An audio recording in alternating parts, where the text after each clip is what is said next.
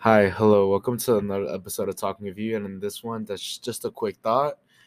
Um, one of the things that I think is really interesting is how in society, anything that you actually want to be in your life, you're gonna choose that, right? Like nothing that you don't want in your life won't be in your life. In the sense, like obviously family, things like that. But like if you whatever you say, like in terms of friends, things of that nature, you know, you can literally choose not to have people. I say that in the sense that college is like just for example for college right? College is so big. If you don't ever want to see somebody ever again you'll never see them again. Because especially for texas a&m right? Like it's at least 60000 people like in terms of just students.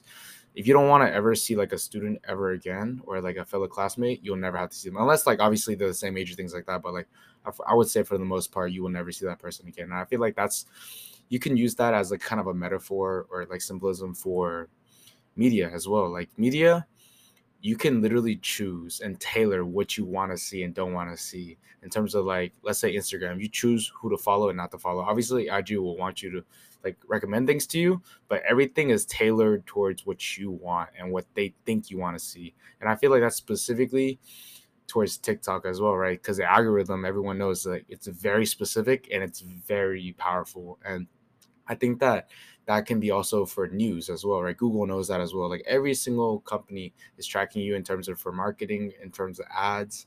Everyone kind of knows what you want to see. So I feel like that's kind of dangerous in a way, right? Because like they're just feeding you what you want to see. Like every single media source, every single social media is just feeding you what you want to see.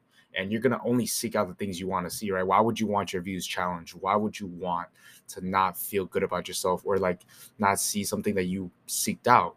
And I feel like that's very interesting because like how do you find new ideas? How do you how do you become less like quote unquote ignorant to certain issues if you're just quite literally always seeing the things that like you know in their minds that's what they you want to see so like they're obviously not to blame but also to blame at the same time so i feel like that's just something to think about but yeah thank you for listening to another quick thought. I think one of the easiest ways to kind of just see this is kind of just through like for example for me it's YouTube right? Like for me I watch a lot of food YouTube.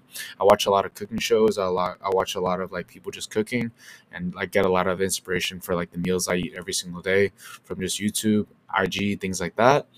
And I've realized that like that's actually what they only show me. And like I like to watch like documentaries things like that and like quick little like facts things like that. And I feel like that's the only thing IG likes to show me or like YouTube likes to show me. And like I feel like that's just how it works. And yeah that's